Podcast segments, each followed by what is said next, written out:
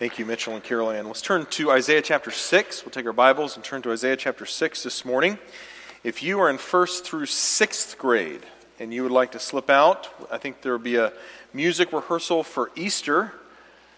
So if you'd like to slip out first through sixth graders uh, as part of the children's church service, uh, the music portion of that I think will be a rehearsal for the Easter service. The rest of us are turning to Isaiah chapter 6.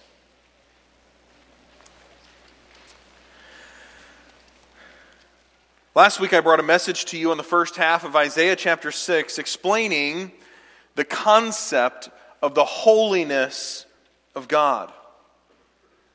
What is the holiness of God? It can be explained in a twofold way. It is purity from sin, it is moral purity because that which is moral is that which reflect God, reflects God's character. Therefore, that which is immoral is that which goes against God's character. And so it is his, his, the absolute purity of his essence, but it also, in his holiness, his holiness reflects his separateness. It reflects his position as the creator and your position as the creature. It's the separateness of God because of his absolute purity. It is something that is totally set apart, totally different. I defined it for you last week as God's distinct otherness. It's the way in which He is different than anything else, anyone else, and in every way is He this way. And it's this holiness that drives us to understand that the number one thing that we need in our church today is to reclaim the holiness of God, the separateness of God, the distinctness of God, Amen. rather than to think God as the big man upstairs or the divine Santa Claus or some sort of heavenly vending machine that we go to to make requests and God gives us things. We need to reclaim this concept of the holiness and splendor of God his holy justice, his holy wisdom, his holy power, his holy truth, because his holiness is the umbrella attribute through which every other attribute should be viewed. Let's read the entirety of Isaiah chapter 6 this morning. We'll begin in verse 1, we'll read down through verse 13. And then I'd like to finish the concept that we saw last week was God's holiness on display and what, we like to, what I'd like to show you this morning is our response. Since God's holiness is this, what is our response to this holiness? Isaiah chapter 6, we'll begin reading in verse 1. In the year that King Uzziah died, I saw the Lord sitting upon a throne high and lifted up. The train of his robe filled the temple. Above him stood the seraphim, each having six wings. With two he covered his face, with two he covered his feet, and with two he flew. And one called to another and said, Holy, holy, holy is the Lord of hosts. The whole earth is full of his glory. And the foundations of the thresholds shook at the voice of him who called, and the house was filled with smoke. And I said, Woe is me, for I'm lost. I'm a man of unclean lips, and I dwell in the midst of a people of unclean lips, for my eyes have seen the King, the Lord of hosts. Then one of the seraphim flew to me, having in his hand a burning coal that he had taken with tongs from the altar, and he touched my mouth and said, Behold, this has touched your lips, your guilt is taken away, and your sin atoned for. And I heard the voice of the Lord saying, Whom shall I send and who will go for us? And I said, Here I am. Send me. And the Lord said, Go and say to this people, Keep on hearing, but do not understand. Keep on seeing, but do not perceive. Make the heart of this people dull and their ears heavy, and the blind eye and blind their eyes, lest they see with their eyes and hear with their ears and understand with their hearts and turn and be healed. Then I said, How long, O Lord? And he said, Until cities lie waste without inhabitant, and houses without people, and the land is a desolate waste, and the Lord removes people far away, and the forsaken places are many in the midst of the land.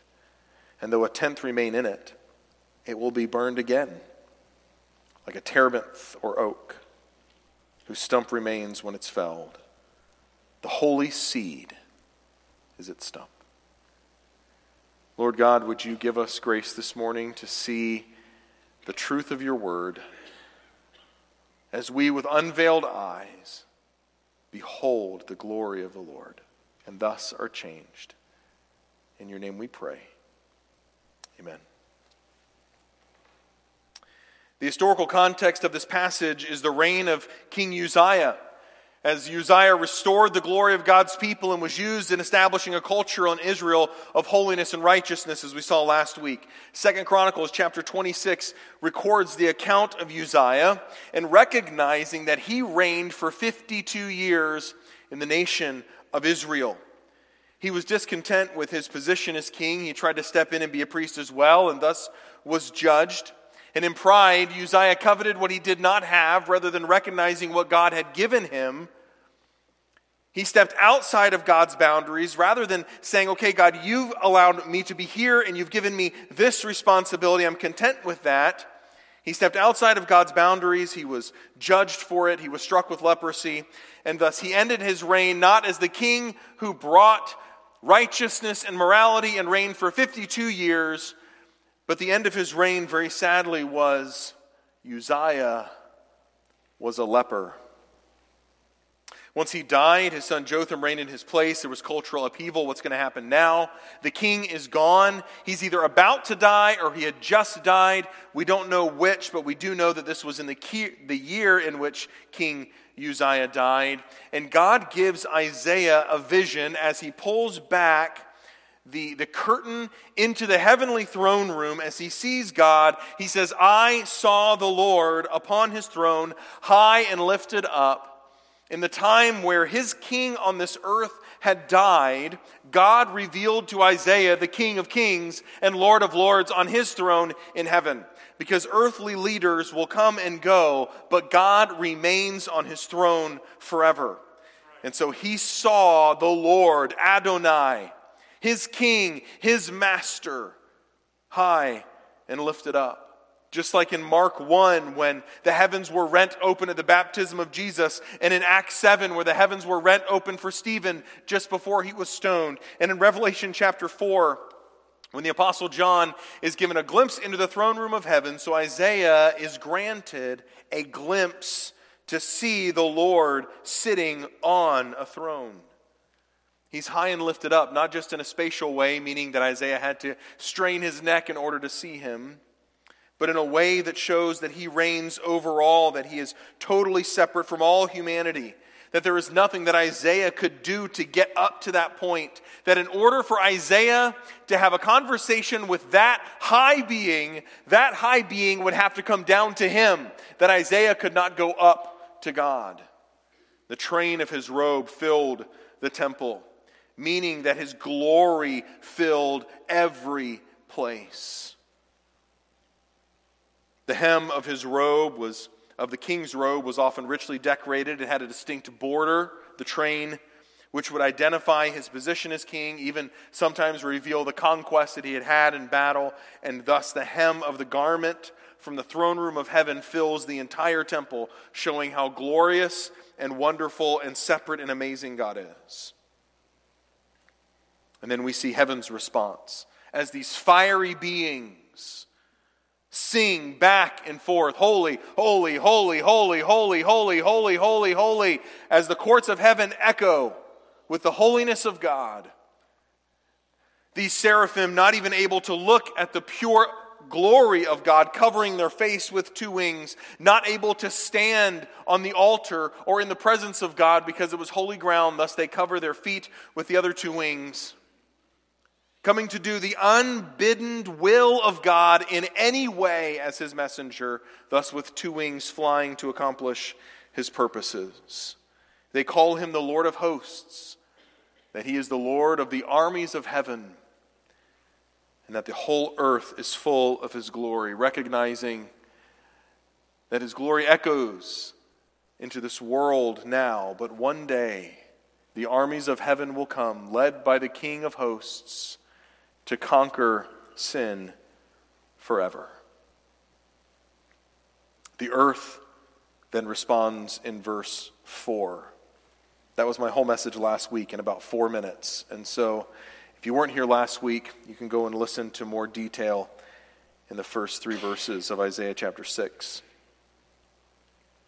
We're looking at the responses to God's holiness. Let's look at the earth's response in verse 4. And the foundations of the thresholds shook at the voice of him who called, and the house was filled with smoke. Not just did the doors of the temple begin to shake, but the fasteners and the actual foundations, the door posts, which were anchored into the foundations of the building, those begin to shake and quake as the building shook to its very foundations because God's glory was filling the house. And so we see throughout the scriptures that when God's presence fills a place, it's forever different. Second Chronicles chapter 5 as the temple is dedicated. It was the duty of the trumpeters and singers to make themselves heard in unison. Second Chronicles 5:13. When the song was raised, the trumpets and cymbals and other musical instruments praised the Lord. He is good. His steadfast love endures forever. The house was filled with a cloud with God's presence in Second Chronicles chapter 5. So much so that the priest could not even stand to minister in the house of God anymore because the presence of God filled it. Exodus chapter 40, when they erected the tabernacle, Moses finished the work as the Lord directed him. In verse 34, the cloud covered the tent of meeting. The glory of the Lord filled the tabernacle, so much so that Moses was not even able to enter. We see Mount Sinai. When God descends on Mount Sinai with, with quaking and thunder and lightning, Wherever God's presence enters into a place, that place cannot help but be changed, friend. And if God's presence has entered your life as God's temple on this earth through salvation, you cannot help but be changed. The earth's response was to shake, to be filled with smoke, to be filled with the presence of the Lord. Look at the prophet's response in verse 5. Isaiah gives testimony, and I said, Woe is me, for I am lost. I love the, I think I mentioned last week, I love the King James word there, undone. I am coming to pieces. I am destitute. There are four parts to his response here. We'll look at each one of them individually. The first one is the pronouncement on himself of woe. Woe is me. This is not just a cry of despair, friend. Maybe you have read this verse before and you see him as in utter despair of seeing, saying, Oh my, I can't believe I get to, to, to see this. Woe is me. But if you're reading this as a Jew, you would see so much more because not is he not only is he crying out in despair, he is actually announcing and pronouncing judgment on himself. He's prophesying against himself as a prophet. He's saying, "Woe is me, I am under God's judgment." Just a few chapters later, Isaiah chapter 3, Isaiah says this For they look on their faces, for the look on their faces bears witness against them. They proclaim their sin like Sodom, they do not hide it.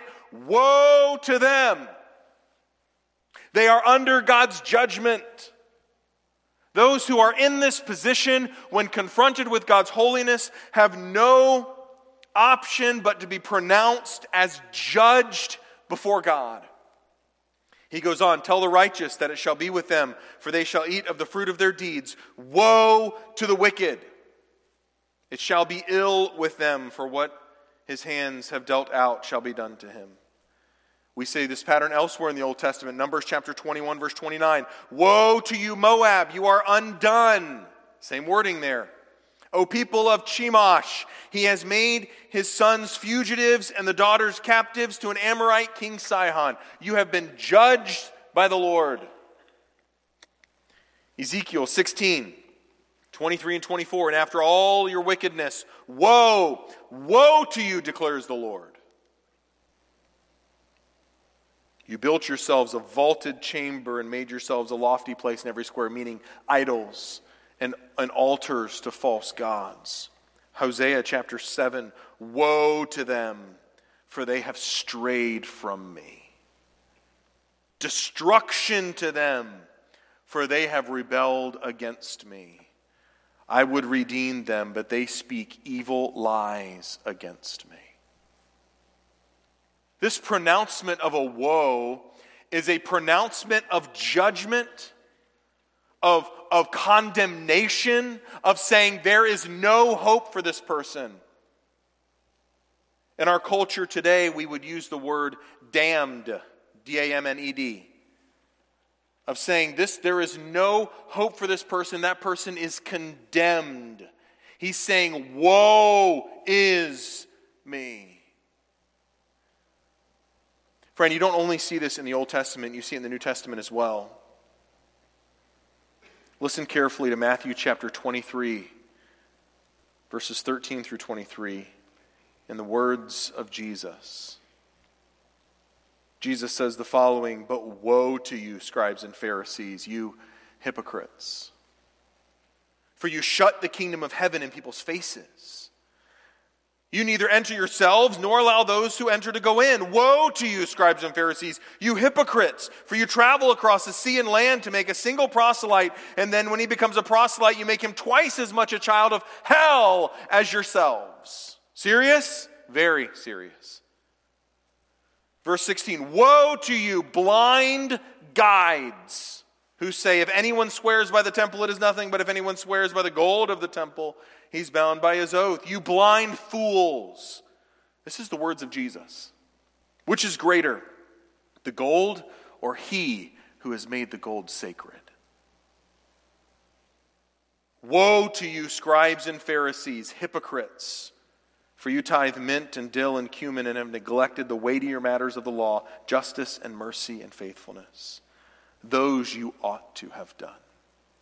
Woe, woe, woe to you, you hypocrites. You're destined for hell. So when Isaiah looks at himself and he says, Woe is me. Friend, he's not just crying out in despair.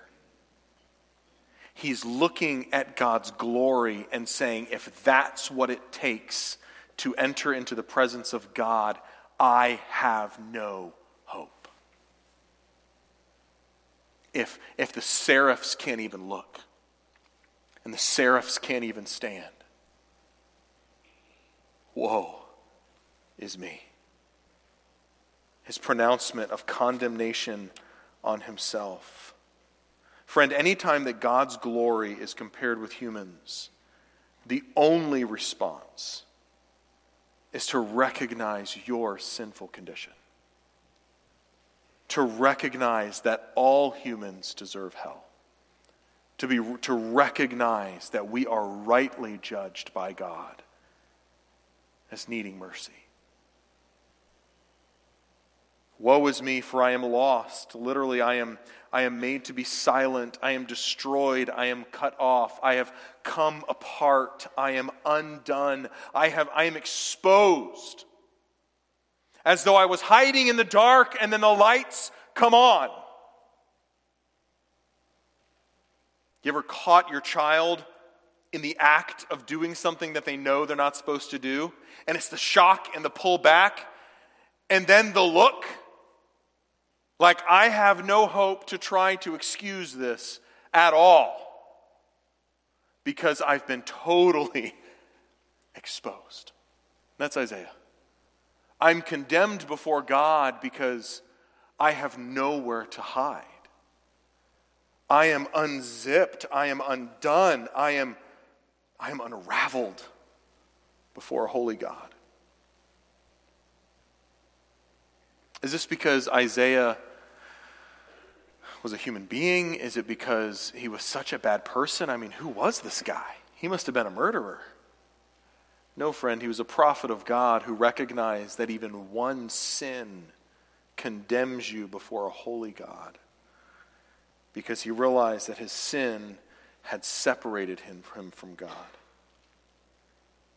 He goes on to explain what makes him undone. I am a man of unclean lips, and I dwell in the midst of people of unclean lips. See, that sounds really weird. What is this going on with lips in Isaiah. There are two options that we have here. I prefer one. You can choose either if you'd like. One would be that he heard the seraphs proclaim the holiness of God, and he recognizes that he could never proclaim God holy in that way. That he does not have the words of heaven, the language of heaven. He doesn't have the vocabulary to explain who God is, and therefore he is a man of unclean lips, and nobody around him can do that either. That is one option. I don't think it's the best option, but it is an option. The second option is the one that I'd prefer, is that his lips here, as we see all through Scripture, are an expression of what is in his heart. That he is saying, I not only sin, but I am a sinner. Friend, listen carefully. You're not a sinner because you sin, you sin because you're a sinner. That your heart is full of sin. That you are, as Ephesians would say, by nature, Ephesians chapter 2, by nature a child of wrath. That you did not have to be taught as a child how to disobey. You did not have to be taught how to sin. It naturally comes out of you. And so I think it's best to see Isaiah here prophetically recognizing that his sin that was evidenced, his lips, his words, were the evidence of an unclean heart. And I, see, I think we see that in the cleansing that we'll see here in just a minute. I think we see it evidenced that way. Matthew chapter 12 and verse 34 Out of the abundance of the heart, the mouth speaks. What do you love? Just listen to what you talk about because people talk about what they love. Isaiah recognized that his heart was full of sin and he was living in the middle of a people, in the midst of a people who had turned far from God, of people who had turned in their hearts from God as well. What was it that took Isaiah to that point? What was it that revealed his sin? It wasn't God saying, hey, uh, do you remember that when you did that when you were five? Hey, remember when you were five and one hour old, you sinned in this way? Remember when you were five and two hours old and you sinned in these three ways? And going through his whole life to like five minutes before that, as all of us could? No. What was it that revealed Isaiah's sin? Well, he tells us, For I recognize my sin because my eyes have seen the King, the Lord of hosts. In contrast to Uzziah, who had just died, Isaiah saw the King. He saw the Yahweh of the armies of heaven, the absolute, pure, and separate holiness of God. Because listen carefully, friend, the only way that we can have a proper view of ourselves is to have a proper view of who God is. Comparing themselves among themselves, Paul tells the church at Thessalonica, they are not wise. Why? Because comparing themselves among themselves, they miss the whole point. Your holiness is not to be compared with some other human, it is, it is to be compared with God alone. I played a lot of sports in high school, and I played sports for a city travel league, and we thought we were pretty big stuff because we were winning all of our games, and so our coach wanted to teach us a lesson, and so he, and so he took us to a national weekend tournament where he knew we were the lowest seed. I was in high school, I was 16 at the time. I started as a catcher. We had four or five pitchers. They would pitch anywhere from 80 to 85 miles an hour. They're pretty good. Until we got to that tournament, we realized those guys were all there pitching for the scouts and the major league teams and the colleges that were there, and they're pitching anywhere from 92 to 96 miles an hour. And there's a lot of difference between an 82 mile an hour fastball and a 95 mile an hour fastball. It may not seem that much of a difference, but it sounds different, it looks different. There's a huge difference. And we realized very quickly that we had entered into a totally different world because we'd been comparing ourselves against the wrong people.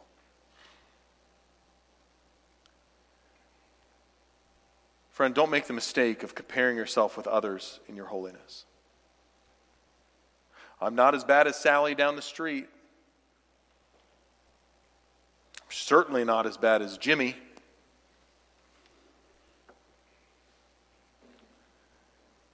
You kind of get this idea that I, I, am kind of good. I got it taken care of. I'm kind of okay. I mean, look at all these other jokers around me, right? I don't need to be that godly. I'm surely not that bad of a sinner. I'm a pretty moral person. I don't need God that much, right? I haven't done that much wrong, but Isaiah here, the prophet of God, when confronted with the true nature of God's holiness, when confronted with the standard, the prophet of God becomes undone because he saw the king, the Lord of hosts. It is only when you see God for who he truly is that you see yourself for who you truly are. I'm convinced this is why a lot of people don't read their Bible on a regular basis, is because when they do, they find themselves revealed as sinful. And rather than humbly accepting our sinful condition, rather than recognizing God's holiness and our sin, we decide to stop comparing ourselves with God and start comparing ourselves with others. When we see God in His holy essence, we are finally able to see ourselves in our true sinful condition. My friend, have you ever come to the place in your life where you've seen God in this light? Have you ever come to the place where you've realized how sinful you really are? Only one sin will keep you out of heaven. You say God's kind of like got a scale in heaven, right? And my good deeds outweigh my bad deeds. No, no, no, no. God's holiness is like a beautiful pane of glass. That's perfect. And it only takes one sin to shatter that. It's not a scale, friend. It only takes one infraction. It only takes being born as a sinner to shatter that glass.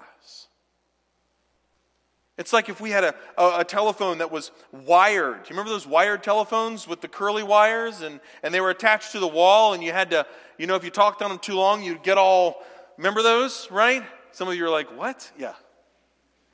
Go look at a newspaper sometime. Like, what is that? Okay. Um, it, it's like we had a phone that was hardwired from here to Florida. And the only way we can talk was through the wire and it only takes one spot in any one way to cut that wire, and the whole thing's cut off. It doesn't take a lot, it only takes one.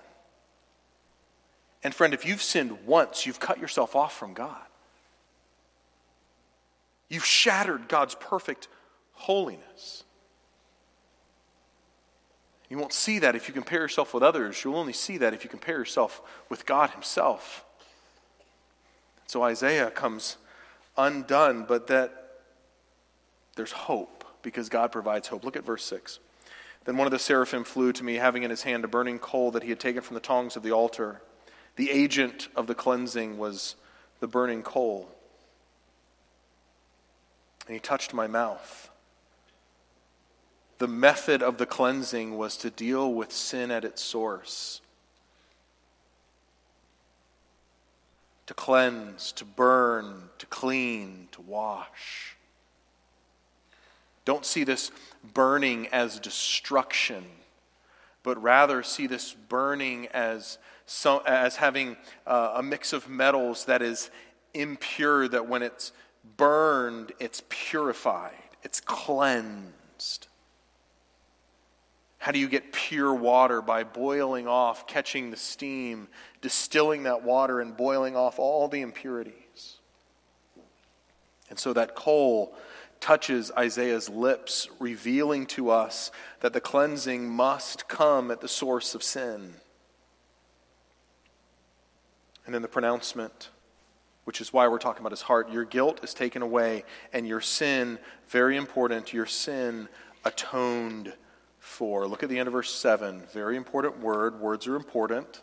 God cares about God, words. God wrote words individually. He says, Your guilt is taken away, it's removed. And your sin is not just removed, it is atoned.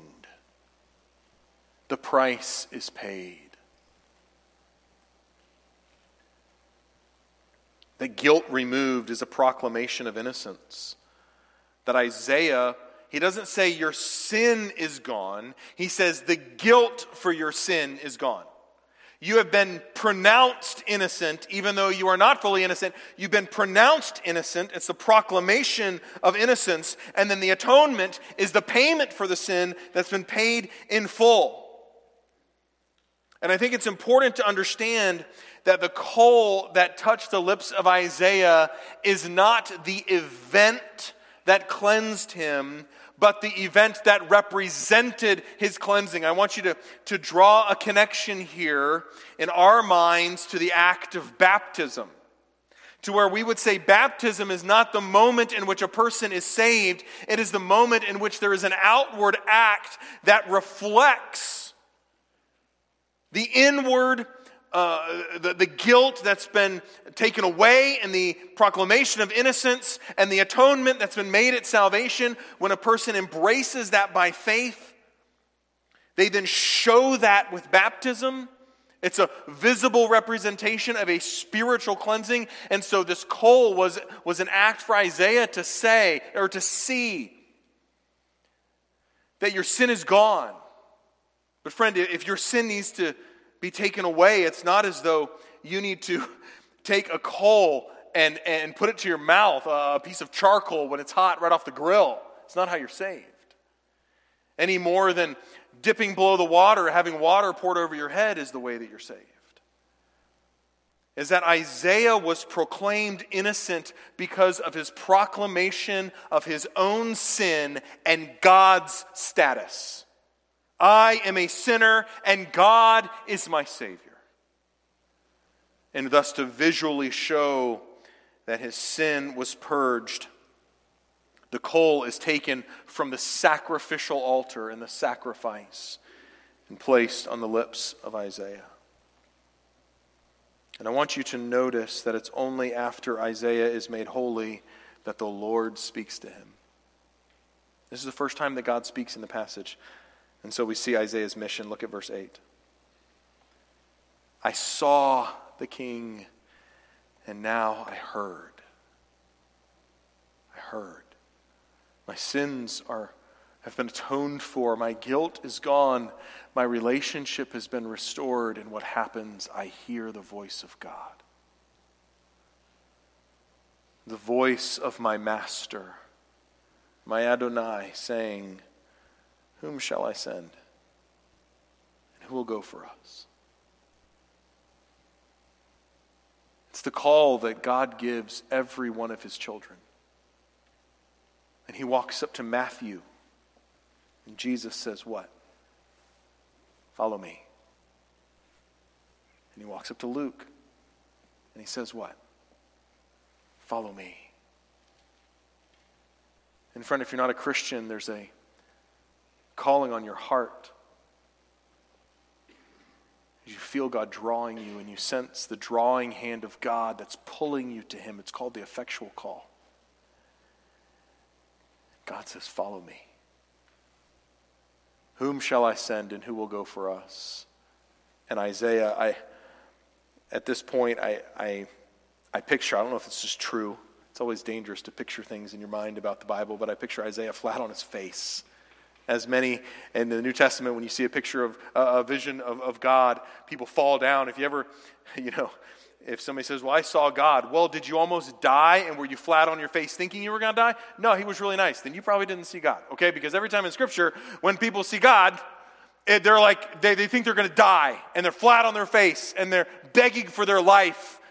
And, and God says, There's no one else in the room who, who will go for us. And Isaiah jumps up and it's not a statement of, uh, you know, of location, like I'm standing right here, God, here I am. It's a statement of willingness. That it's God's responsibility to call, but it's man's responsibility to say yes. And Isaiah says, Here I am, send me. Notice that God did not say what the mission was. He did not say where the mission was. He did not say who the mission was to, nor did he say for how long it was fulfilled. Because when God calls you, he calls you to a life of discipling. He calls you to a life of following God. He calls you to a life of stepping in line and saying, That's my Adonai, that's my Lord, that's my Master, and wherever He goes, I follow. Here am I, send me. And so God gives him a commission. Look at verse 9. And God said, and He said, Go and say to this people, verses 9 and 10, I want you to see four aspects of Isaiah's mission. You could call it four aspects of Isaiah's call. Number one, God's mission for him was to go. Friend, listen carefully. God's call for his people is not just to sit. There are times when we need to sit quietly and listen to the Word of God as we're doing today. There are times when we need to be still and hear the voice of God through the Scripture. But God's call of discipleship, God's call of personal discipleship and discipling, disciple making is to go. You say, Go where? I don't know. It may be to your job, to, the, to your neighbor next door. It may be to the cashier who's checking you out. It may be to the, to the lady or the man who's waiting your table. It may be to your best friend who you've never shared your faith with. It may be to leave South Bend. It may be to go to England or to Africa or Hawaii. We have missionaries who are serving on the island of Yap. And it's a very difficult place, but if you've ever seen pictures of Yap, it is gorgeous, right?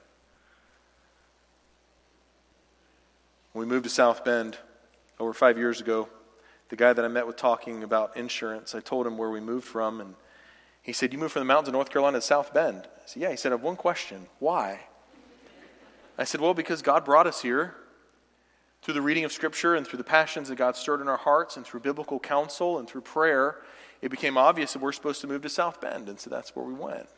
And he said, You know, the best thing about South Bend is that everywhere you go to vacation, it's better than where you live.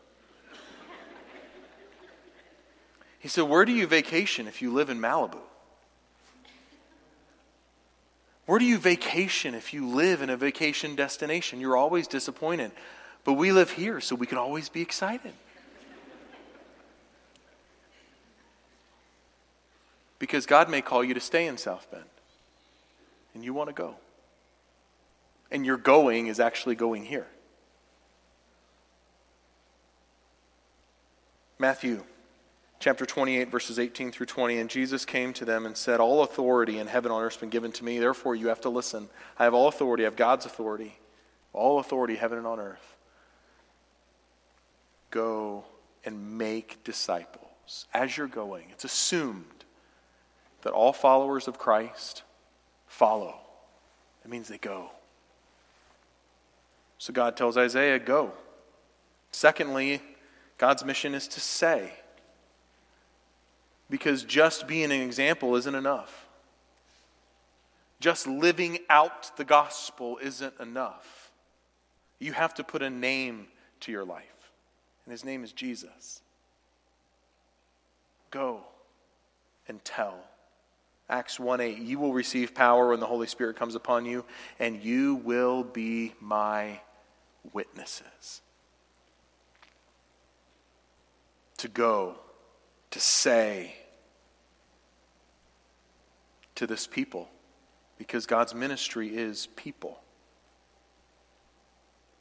God did not come to redeem your pet, although I'm sure your pet's wonderful. Christ did not die for your beautiful house or for your fancy car. Christ died for the sins of the world without distinction, friends. Go and say to this people,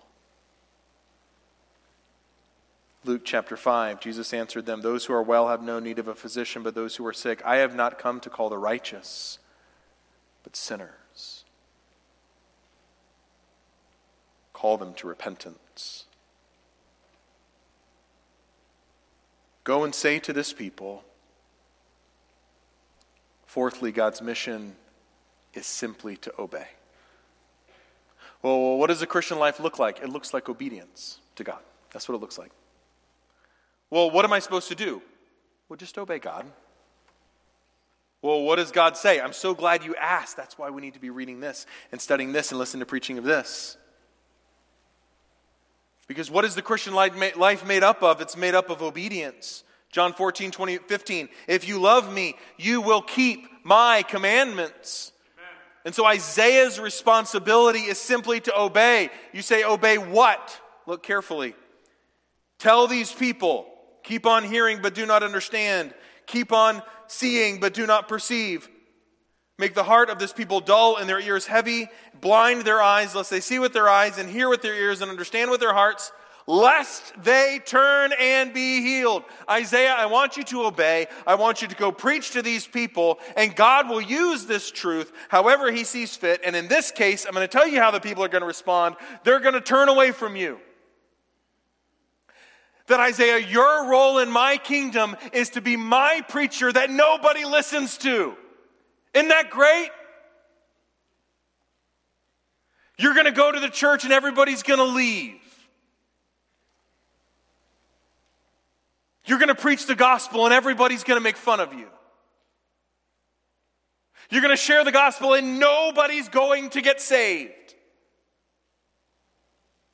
Because your role isn't to change people, it's just to be obedient.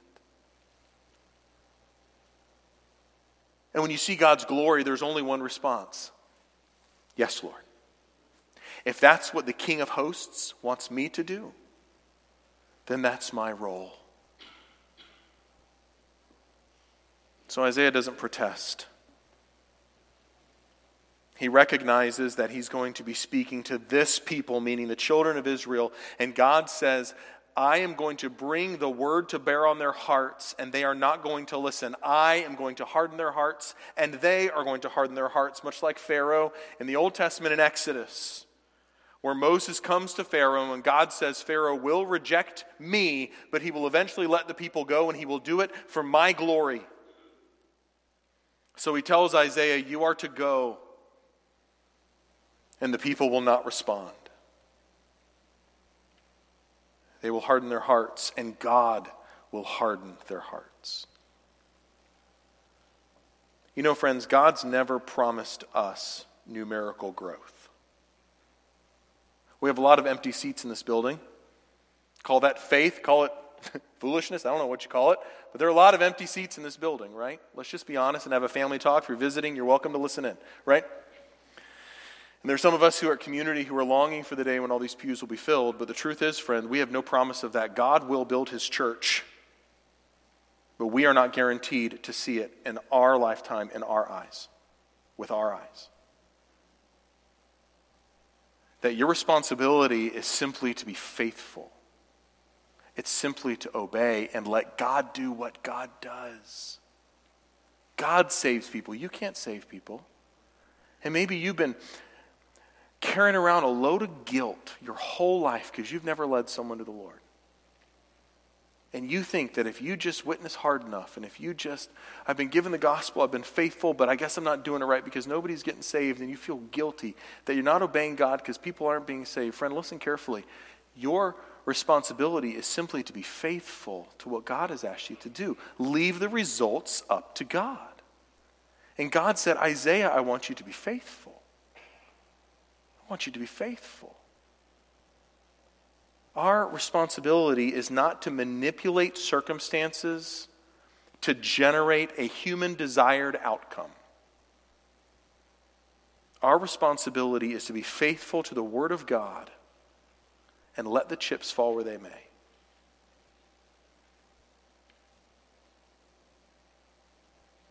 And you say that's hard to hear. It was hard for Isaiah to hear as well because look at verse 11. His only question was not, Are you sure, God?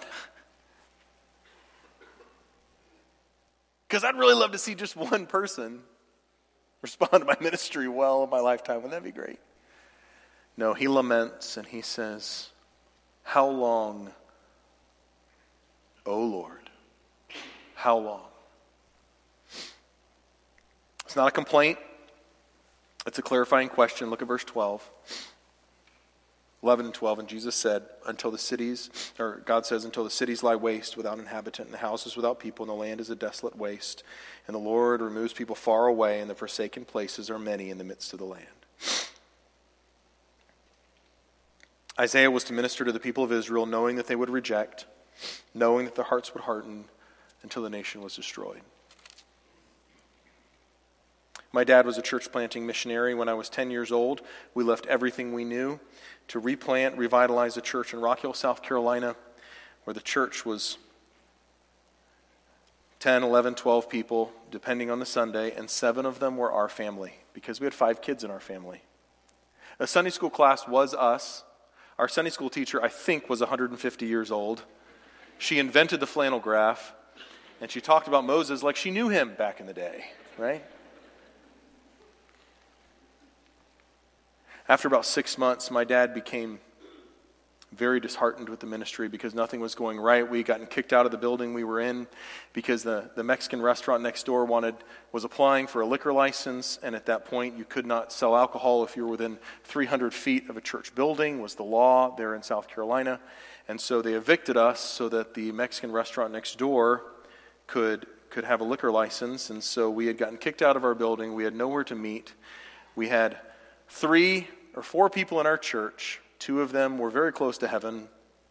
And my dad called his dear Christian friend and he said, How long? How long?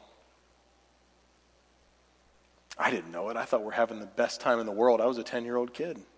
I thought, I thought when we're sitting on the curb in front of the church building that no longer had the sign and we're playing in the parking lot, I thought this is the best church day ever. How long? And very wisely, his Christian friend said, just stay until the money runs out. You got nothing to lose. God's called you there. Just stay till you literally, physically can't stay anymore. He said, Got to provide for my family. Just stay until the money runs out. 21 years later, my dad retired from a healthy church that has sent missionaries to countries all over this world, that has resulted in young men and older men being called to the ministry, that is a result of Christian laymen loving God and serving the church. Because my dad didn't say, I'm done. He said, How long? My dad's my hero. How long? And many of you have the same question in your heart right now, don't you? You're, you're in a station of life where you say, God, how long? This really hurts. Maybe literally, physically, maybe spiritually. And God says, until I'm done. Until I'm done. The last thing I want to show you is the hope that he gives. Look at verse 13. If you're not reading carefully, you'll miss it. He says, And though a tenth remain, remain. It'll be cleansed again with fire, like a terebinth or an oak whose stump remains when it's felled. The holy seed is its stump. God says, we get a little word from that word remain. We get the word remnant. He says, I'm going to leave some people who are doing what's right, and you may not know they're there, but I'm going to keep, I'm going to preserve my people.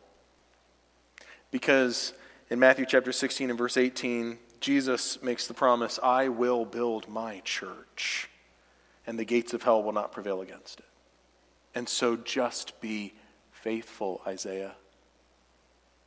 There are people who will, who will be doing what's right. There's a remnant there. It's a small group. Just be faithful. And in essence, what God says in verse 13 is He says, Isaiah, how about you do what you do, and I'll do what I do? How about you be faithful, and you be obedient, and you let me be God, because the hardest truth in all of life, as we've said over and over again, is to recognize that there is a God and I am not Him. And the call is just to obedience. What's the conclusion? The conclusion is that as we minister, friend, God has called us to be obedient and be faithful and let the chips fall where they may. As we close, I'd like you to take your Bible and turn to the New Testament. Look at John chapter 12. John chapter 12. If you don't have a Bible with you, just listen carefully. I'll read the entire passage. But if you do have a Bible, I'd love for you to see it in front of you. John chapter 12. We're going to begin reading in verse 27.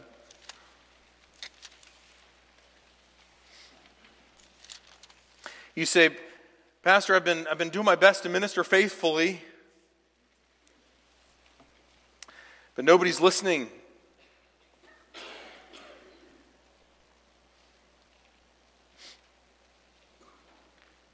John chapter 12.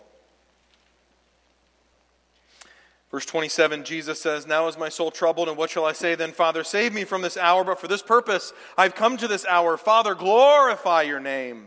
Then a voice came from heaven I have glorified it, and I will glorify it again. And the crowd that stood there and heard it said that it thundered, and others said, An angel has spoken to him. But Jesus answered, This voice has come for your sake, not mine. Now is the judgment of the world. Will now the ruler of this world be cast out? And I am, when I am lifted up from the earth, I will draw all people to myself. All the people that God's given to me will look to me. And he said this to show by what kind of death he was going to die. So the crowd answered him, We have heard from the law that the Christ remains forever. How can you say that the Son of Man must be lifted up? Who is this Son of Man? And Jesus said to them, The light is among you for a little while longer.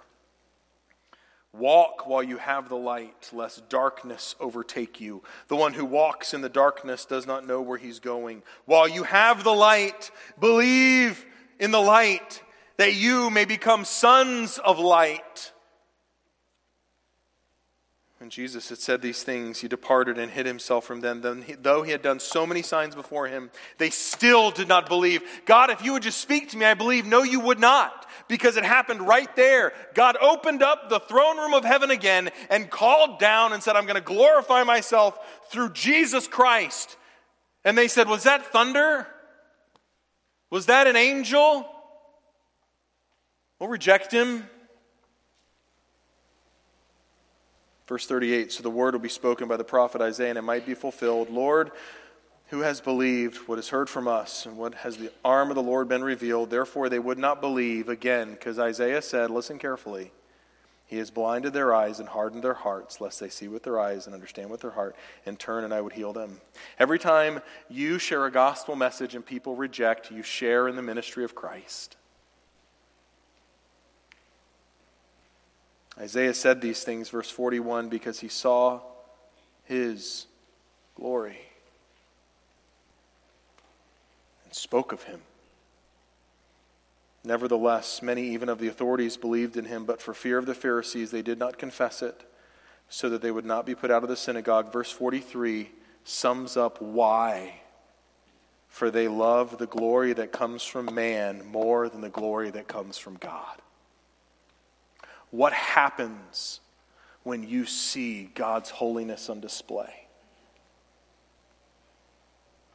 What happens in your heart when you see God for, true, for who He truly is? You respond to the holiness and glory of God rather than the glory of man. I respond by obeying and living out my faith in obedience not manipulating things to my own circumstances or staying quiet. But even though people reject, I still obey. I'm still faithful. These are your options as you follow Isaiah's pattern and seeing the holiness of God. Either you will be consumed with the glory of man and you will disobey or you will be consumed with the glory of God. And you will live your life in obedience and let the chips fall where they may. Be consumed with God's holiness and God's glory so that we will love His glory more than the glory of man. And we'll live out our lives in obedience to His call. Heavenly Father, we're so thankful that your word has been revealed to us in this way. Your word is so clear. You've loved us enough to show it to us. I do pray that you would help us to live lives of obedience, that we would live lives of faithfulness, that we would not be concerned with us generating an outcome, but with simply being faithful to you. May we listen to your call to go, to say, to go and say to people according to your word and be obedient. May we be consumed by your glory and your holiness so that the only opinion that matters is yours.